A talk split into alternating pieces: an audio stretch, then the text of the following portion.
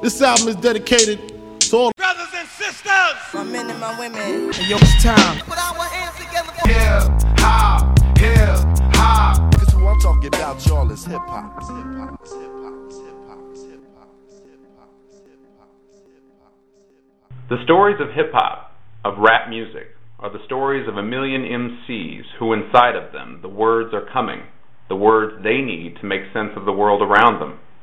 The words are witty and blunt, abstract and linear, sober and fucked up. And when we decode that torrent of words, by which I mean really listen to them with our minds and our hearts open, we can understand their world better, and ours too. It's the same world. This is Rhymes and Reasons. My name's Malia Lazu, originally from Honolulu, Hawaii. Barack Obama stole my whole story. I have a white mother. I'm from Hawaii.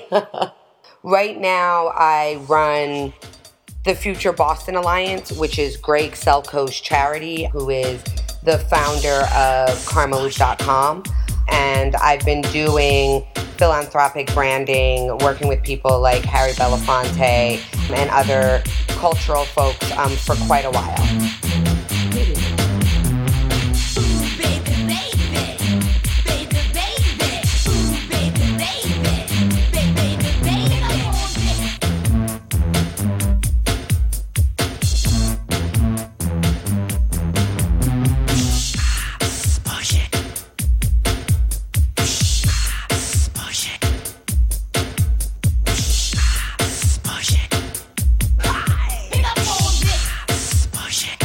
Think that being born in 1977, hip hop was sort of growing as I was becoming more aware of culture and, and culture around me.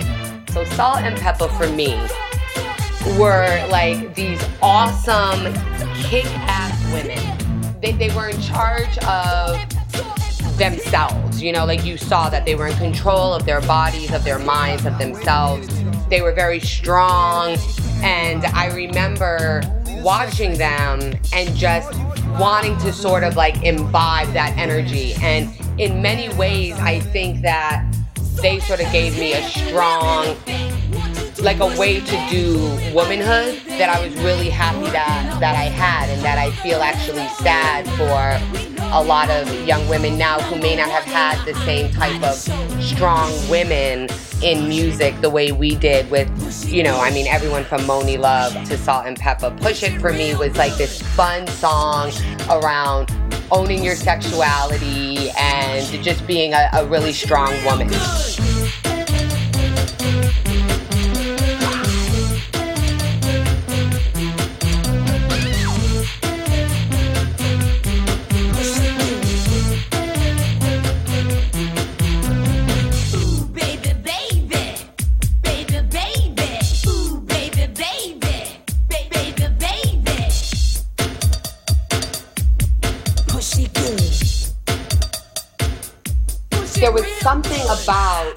These women rappers and the power that they have that made an impression on me. And so I was able to become a woman and have a sense of who I was outside of my sexuality. The women that are out there that I'm seeing now are just so over sexualized having control over your sexuality is very different than using it the, the way it's being used now, you know, and, and I just feel I'm heartbroken. I mean, as much as like we had to go through, you know, and AIDS and, you know, and all of this, these girls now, I mean, it's like they just don't stand a chance, you know. I mean, for a while, the sexuality was just different. We need more of them. You know, I mean, they were the only ones who could have done Let's Talk About Sex. But I will tell you that people might I begged my mother to let me chop my hair like that, and she didn't. And so I just did it myself, and it was all kinds of bad. Thank God there are no pictures of that. Let's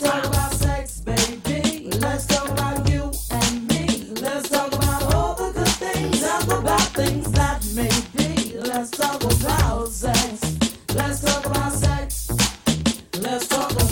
Let's talk about sex. Let's talk about sex. For now. To the people at home or in the crowd, it keeps coming up anyhow. Don't decoy, avoid, or make void the topic, cause that ain't gonna stop it. Now, please talk about sex on the radio and video shows. Many will know anything goes. Let's tell it like it is and how it could be. How it was, and of course, how it should be. Those who think it's dirty have a choice. Pick up the needle, press pause, or turn the radio off. Will that stop us, Pen? I doubt it. Alright then, come on, spin. Let's talk about sex. So growing up in Hawaii is as awesome as you think it would be, but there's not a lot of context for the hip hop that was coming out of the East or West Coast. We had gangs, we definitely have poverty, but we don't have the amount of violence and the same type of institutionalized corruption, not in the same way, you know, being the last colony and all of that. So when hip hop first came into my life, it was like a story of the mainland, which is like what we call over here. Um, and it was fascinating. There was a very romantic notion to it. And it wasn't really until I got into high school and started reading the autobiography of Malcolm X and the books that the music I was listening to was telling me to read, I understood that what had happened to the Hawaiian people and what was happening in Hawaii and what we were fighting about around sovereignty you know, it was a similar story, if you will. I was really lucky in the sense that a lot of people from Hawaii, their whole family is from Hawaii and that's their life. But being that we ended up in Hawaii because my father was in the military and my mom's from from Jersey and my father's from Harlem. And so I would spend the summers in New Jersey and New York and I would listen to the radio there. And I remember like recording tapes and like bringing them back to Hawaii for like my friends to hear. Because again we're so isolated. Even Los Angeles is 3000 miles away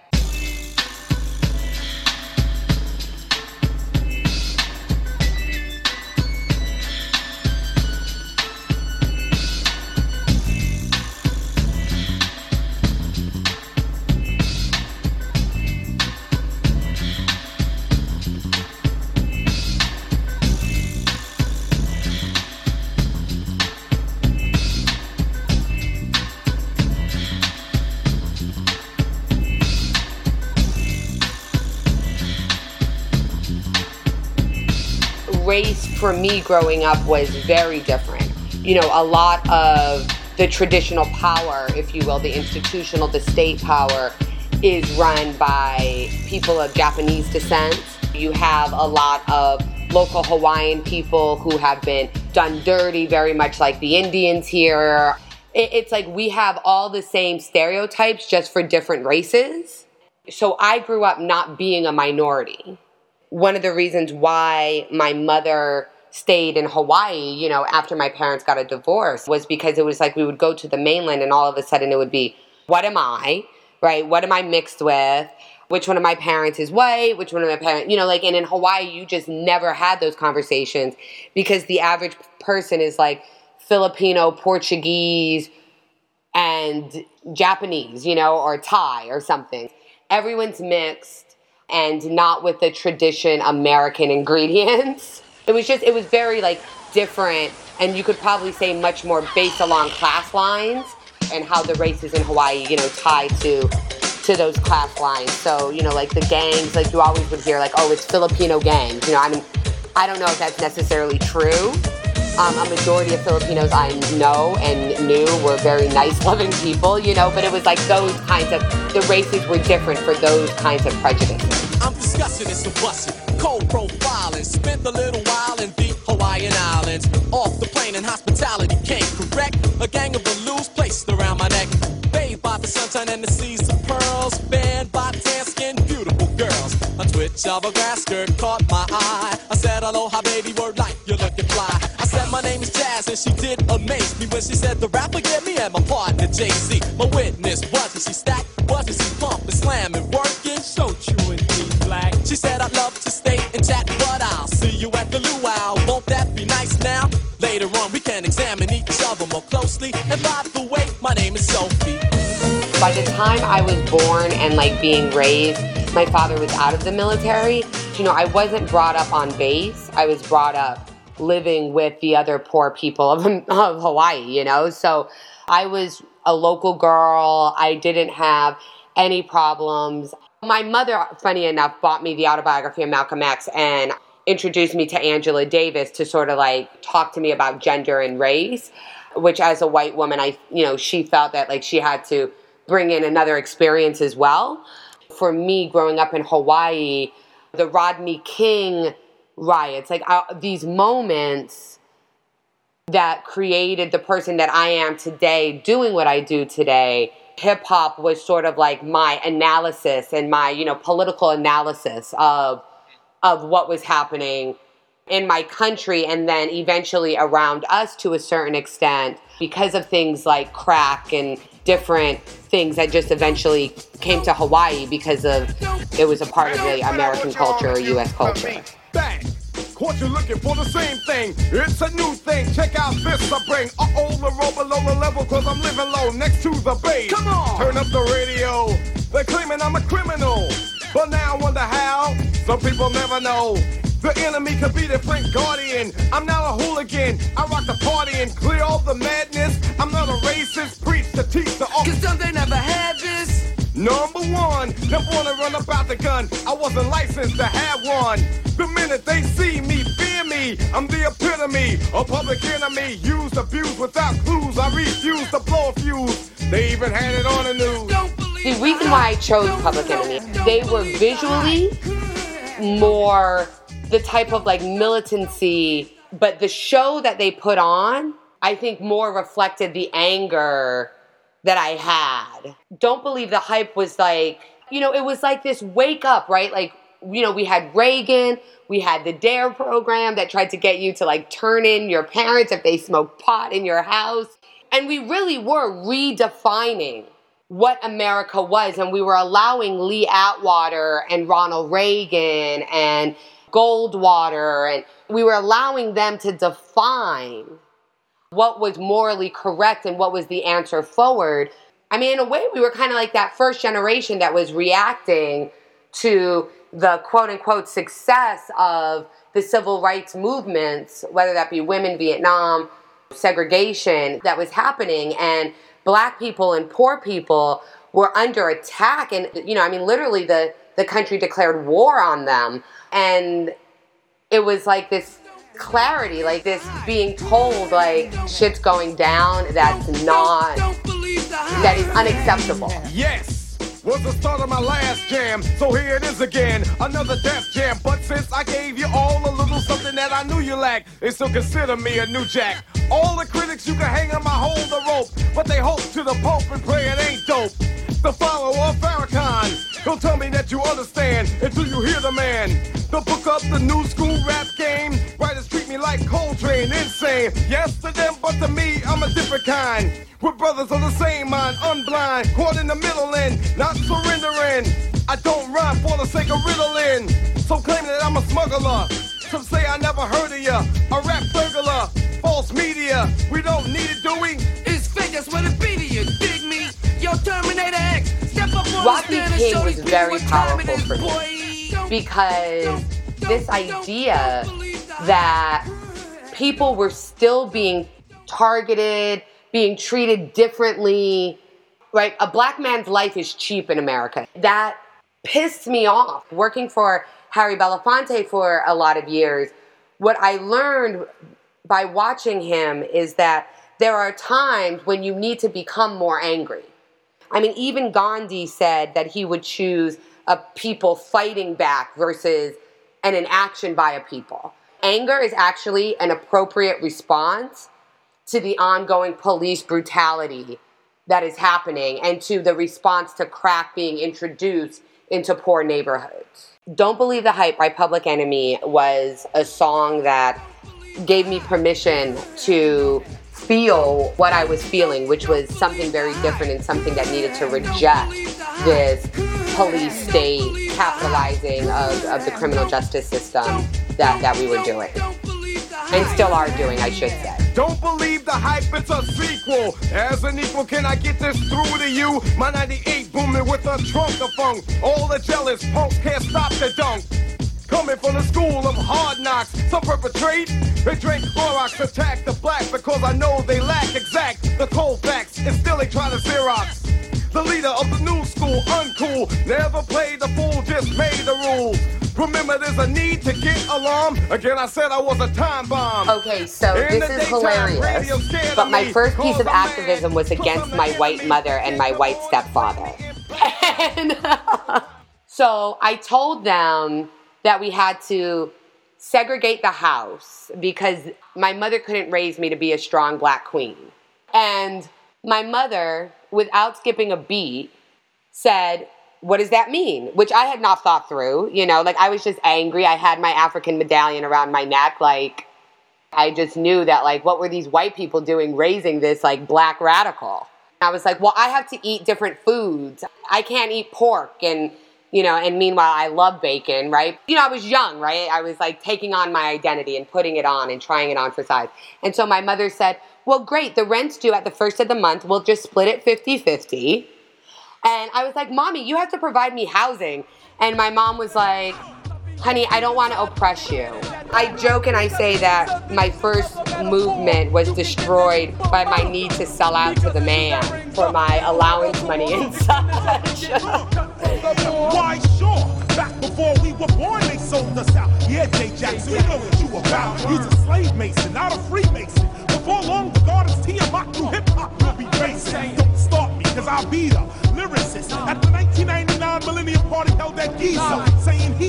fraud. Oh my god, it's never in your life you should disrespect an artist. Instead, focus your attention on astronomy and the up and coming, shifting the economy. If you can't do that, then heed the final call to free Mumia, Abu, Jamal. The first actual movement that I was brought into was the Mumia movement. I went to Emerson College here in Boston, and my freshman year, we drove to one of the protests.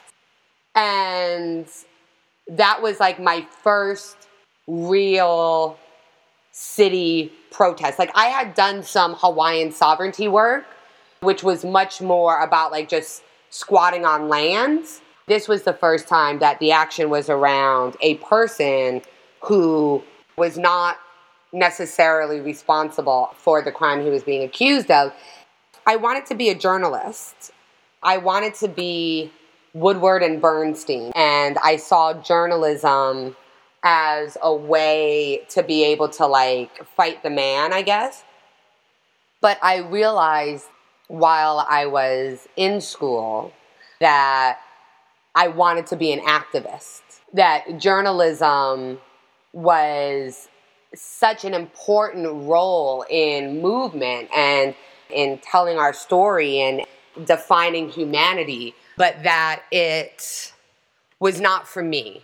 You know, like this whole being unbiased and these types of notions were not necessarily what I wanted to do.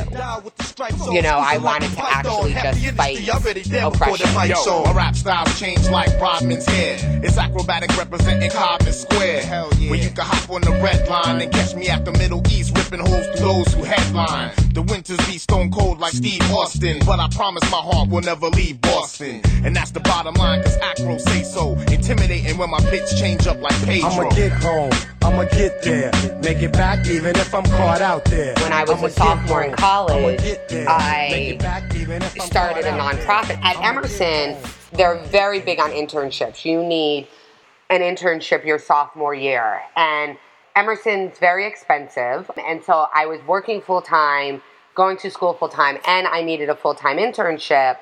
And there was just sort of like no way that, you know, there, there wasn't that many hours in the day. And so at the time, my first friend in Boston is Akrobatik. He and I were talking, and he was like, Well, why don't you do a local concert? We could get some sponsorship. You could get paid as like the producer, and we could register people to vote, and like that could be your internship. I thought it was like this great idea. And so I got approval at my college to be able to do this. And then I went to City Hall to get a permit to be able to do a concert in Boston Commons.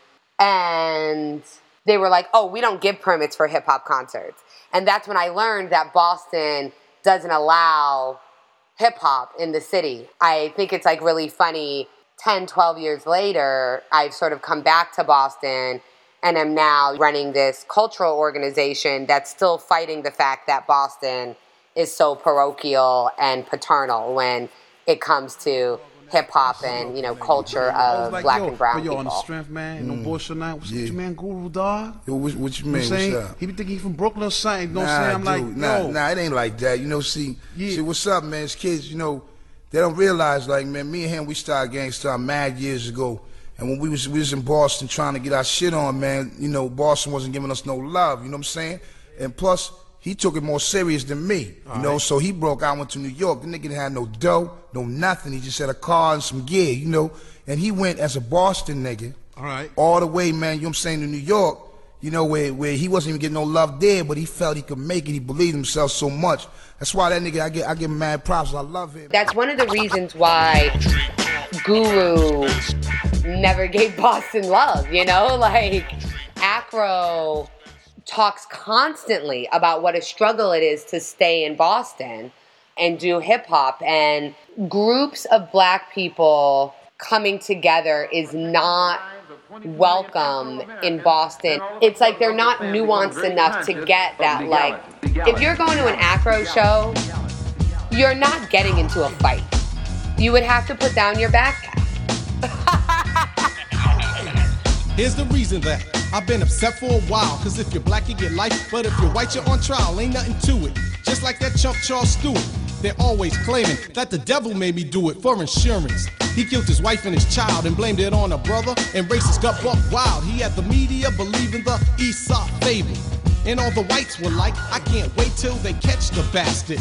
I hope they find him. They were sure that he did it. There was no need to try him. And Willie Bennett, who was in it to win it, got bashed and harassed because they were sure that he did it. And the thing that really pissed me off and truly offended me is the suckers wanted to reinstate the death penalty for a brother man, but not the other man. And when they found out he killed to himself, on the other hand, now it's inhumane. Bring it back, they wouldn't dare. But his brother confessed he was with it, so give him the chair. But that won't happen with that punk caucus. Flynn and Mickey Roache, you better just watch for us. I don't wanna hear that you're sorry to me. After you tore up and started a war up in the black community, it's out of the news, but it's still in my head. Charles Stuart still lives, even though the sucker's dead. I'ma speak upon it. You know, Charles Stuart is a, you know, one of those moments, um, I think, for, you know, for the US where we have to check ourselves on race, right? And the response was so violent and so visceral. My pastor was strip searched on the side of the road, you know, in front of his family who was sitting in the car. And I don't think Boston has healed from that. I think what's happened in Boston is that 50% of the population moved here in the past 20 years. So you have this old Boston, which is Irish versus black. And that's what it is. And there's other whites, right? Like there's Italians, you know what I mean? There's Caribbean, there's other blacks, but it's like the 70s into Charles Stuart for the half of Boston that was here is this festering wound that is just completely ignored. You know, with the work I do now around culture, we talk a lot about, you know, Boston's brand. And at one point, someone was like, yeah, well, you know, Boston has a branding problem. And it's like, no, Boston has more than a branding problem. But a huge chunk of Boston isn't that old school racist Boston. And they're wondering why Boston feels so racist, right? Like, I had no idea. I had no idea what I was walking into. I had no idea about the hurt, the distrust, the real malice. A majority of my friends remember needing to run from their school to their bus, having rocks thrown at them in Hyde Park. And a lot of my Irish friends talk back about that with tears in their eyes, you know, because they were the white kids being bussed, right? Like they were fighting for no reason. It was like this setup. So we don't talk about it. We don't bring up the past is how it's said, but it needs to be brought up, you know, and it needs to be blown open and it needs to be talked about. And because we don't talk about it, I don't know if we're that far away from Charleston because I don't think we've done enough to recognize and to heal from it. Cash rules everything around me. Cream, get the money. Dollar, dollar bill, yo. I grew up on the crime side, the New York Times side. Staying alive was no job, had second hands. Moms bounced on old men. So then we moved to Shaolin Land, a young youth. You're rocking the go-to, low goose. Only way I begin to G York was drug loot. And let's start it like this, son. Rolling with this one and that one, pulling out gats for fun. But it was just a dream for the team who was a fiend. Started smoking rules at 16 and running up in gates and doing hits for high stakes. Making my way on fire skates. No question, I was speed for cracks and weed. The combination made my eyes bleed. No question, I would flow off and try to get the dough off. Sticking up right boys on board. My life got no better. Same damn low sweater. Times is rough and tough like leather. Figured out I went the wrong route. So I got with a sick tight click and went all out. Catching keys from cross seas, rolling in MPVs every week. We made 40 G. Yo, brothers, respect mine. I ain't gonna tech now. Bow, move from the gate now. I had to pick something Wu Tang to see. You know, I mean, what are there? A million of them? Um, but to see these black men coming together, working together, being together, the space that they created was just really intriguing and beautiful. And I had never seen that. All different personalities, different people with like hoodies and grime and snow and fire escapes. I just had never seen that part of America before. I did not understand at all the lifestyle. We had nothing like that in Hawaii. But I was very much drawn to this like family unit and this and this unification that I saw with them and, and with what they were talking about. And in such a way that had love to it, right? That had the love that that you have that gives you the hope to, to do what they were doing. And I remember running into the kitchen and being like, Mommy, why haven't we ever gone to Staten Island? and because my mother's from Jersey and my dad's from Harlem. And my mother's like, because we will never go to Staten Island, honey. You know? Street, the king of the beat. You see him rocking that beat from across the street. And Beat Street is a lesson too, because uh, you can't let the streets beat you. Uh. Well, a picture can express a thousand words to describe all the beauty of life you give. And if the world was yours to do over, I know you'd paint a better place to live. Where the colors would swirl and the boys and girls can grow in peace and harmony. And where murals stand on walls so grand, as far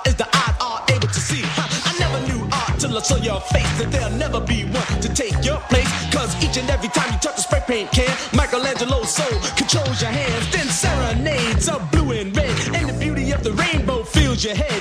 Crescendo colors playing tune, man. Why oh why did you have to die so soon? Say it one, two, three, four. Just let me know what you came here for, and just clap your hands, everybody, and let me know that I'm not alone. And if you knew my man when he was alive, screaming out to say, Ramon. About hip hop and how it created me. When I first met, actually, Harry Belafonte, you know, I knew he was the Muppets guy, but I knew he had did Beat Street. So when I met him, I was working at this think tank, and he was on the board of the think tank, and he came in, and he was like, "Hello," you know, saying hi to everybody, and I was like, "Beat Street, the king of the beat, rock the microphone like you can't be beat." Uh huh. And literally, my boss was like, I'm sorry, Mr. Belafonte, she's fired. Like trying to make a joke about how horrified he was. And he gave me this huge, Harry gave me this huge hug. And he said, Not very many people talk to me about Beat Street. And I was like, It was the best movie. Like, oh my God, you know? And for my birthday, he gave me one of the original scripts. and one of the original posters. What he loved about hip hop outside of the storytelling, you know, and really I think that he saw in that hip hop of that time a continuation of the civil rights movement, but was how they in fact persevered and, and how they made music, right? And, and how they created such a beautiful art form. Um, and I do think that Wu Tang is probably one of the greatest in doing that. It's been 22 long, hard years, I'm still struggling. Survival got me bugging, but I'm alive on arrival. I peep at the shape of the streets to stay awake to the ways of the world. Deep, a man with a dream with plans to make cream fail. I went to jail at the age of 15, a young buck selling drugs and such who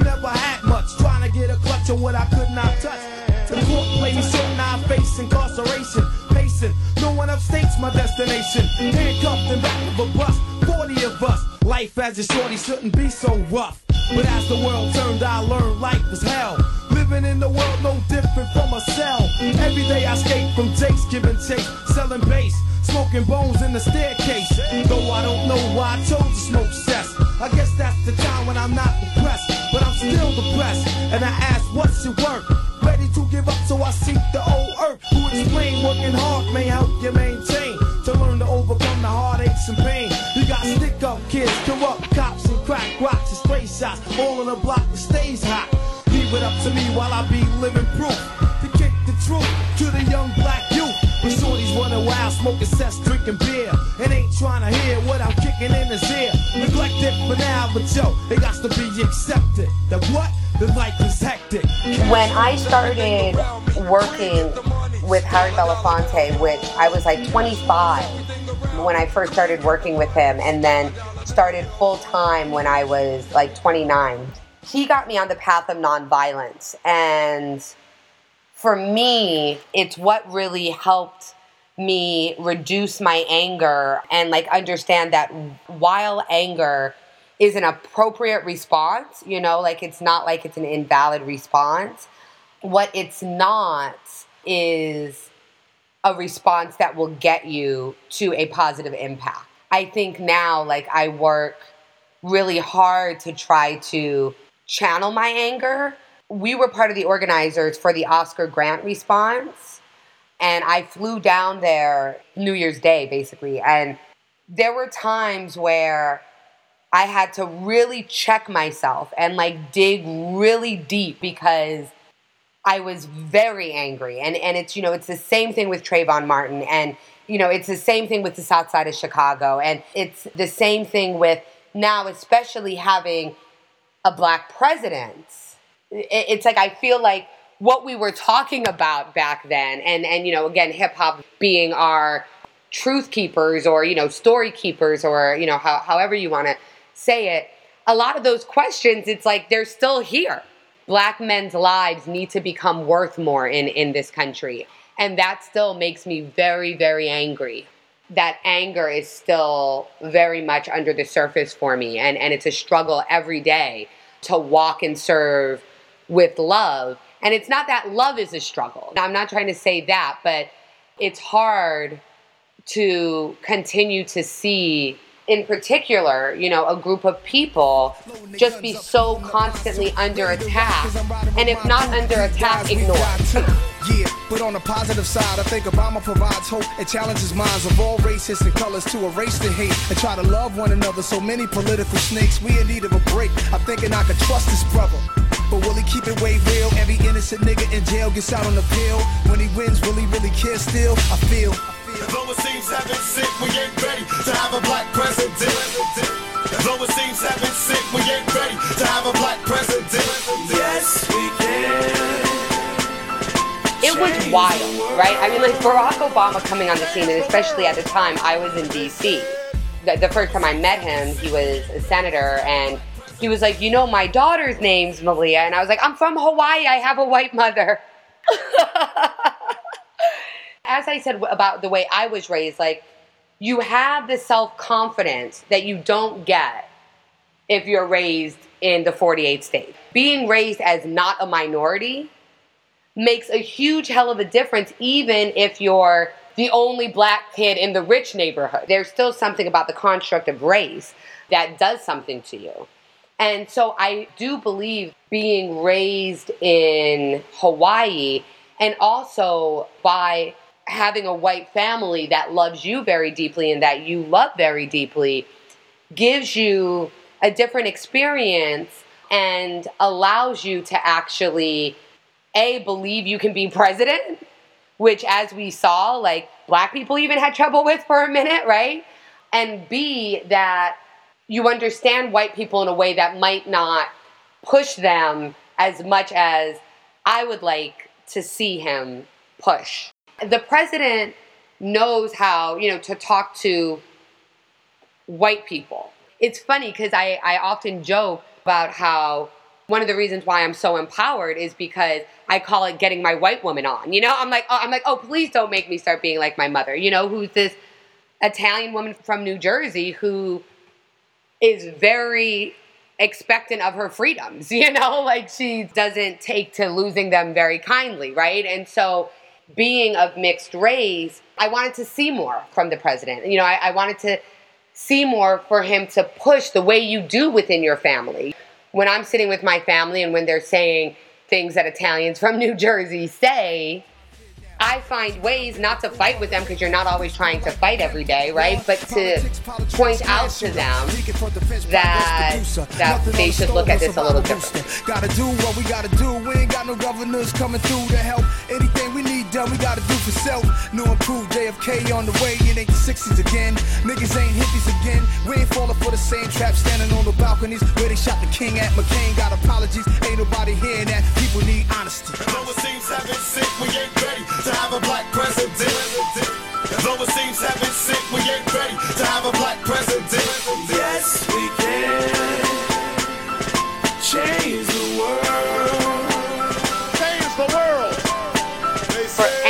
Child, you know, your first experience with your family is an experience in race relations, right?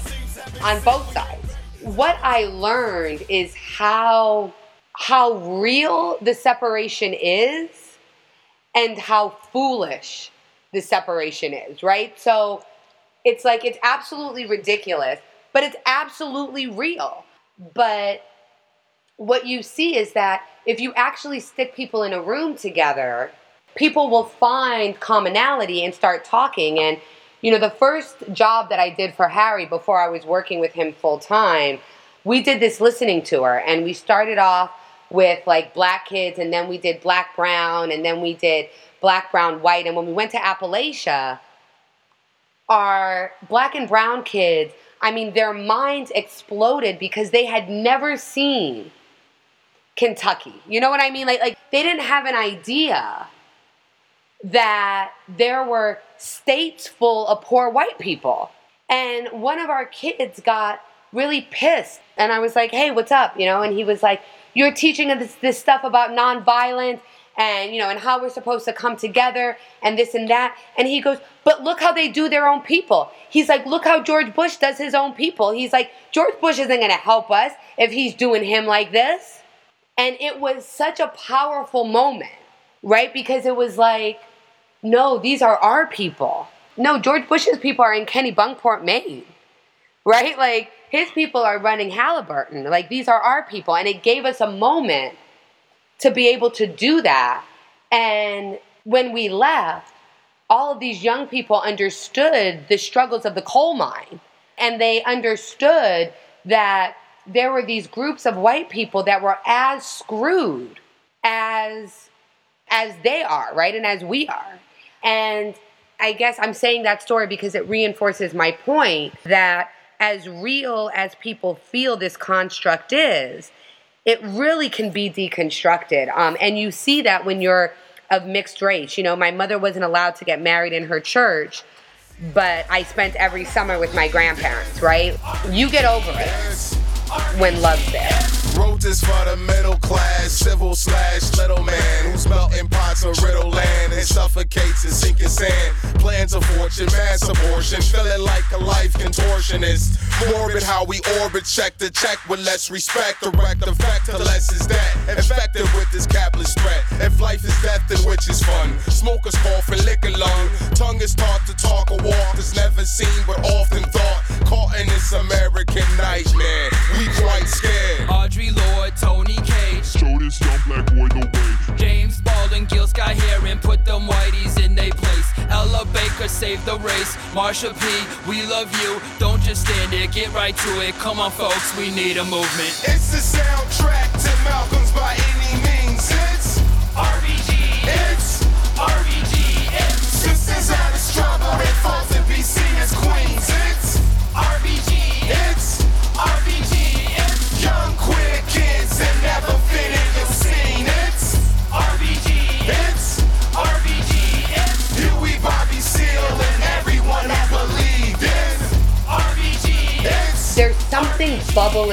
again. And and you know and maybe it does just happen every 20 years or you know what whatever it is but we're in a different time.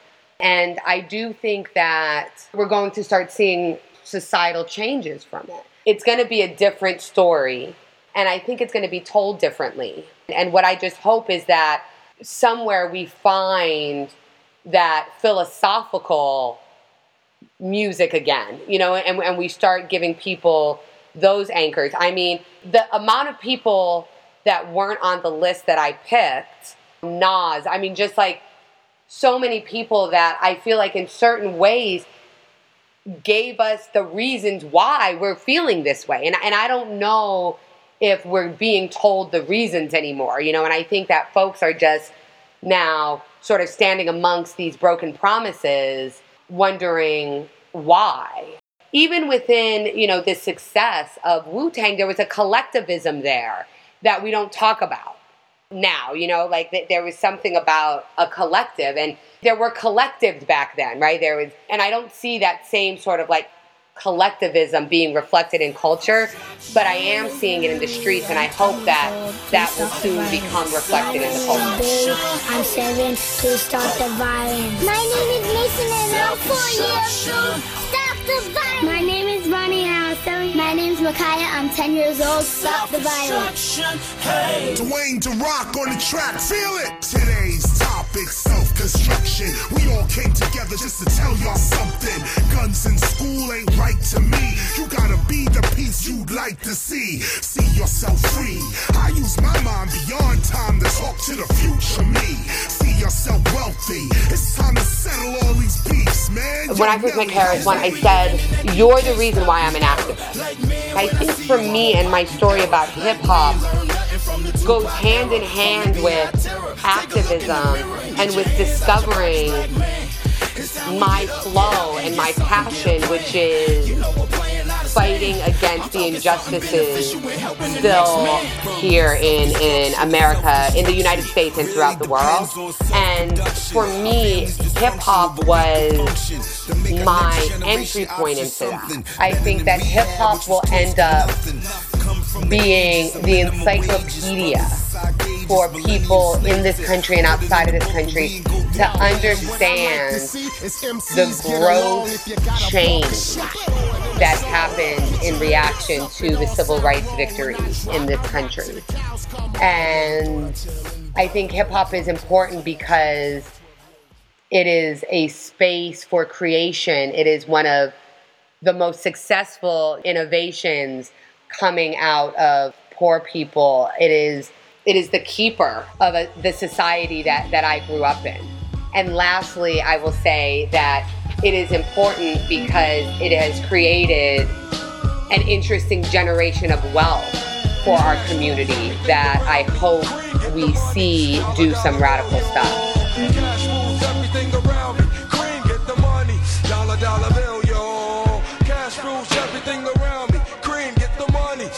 Dollar,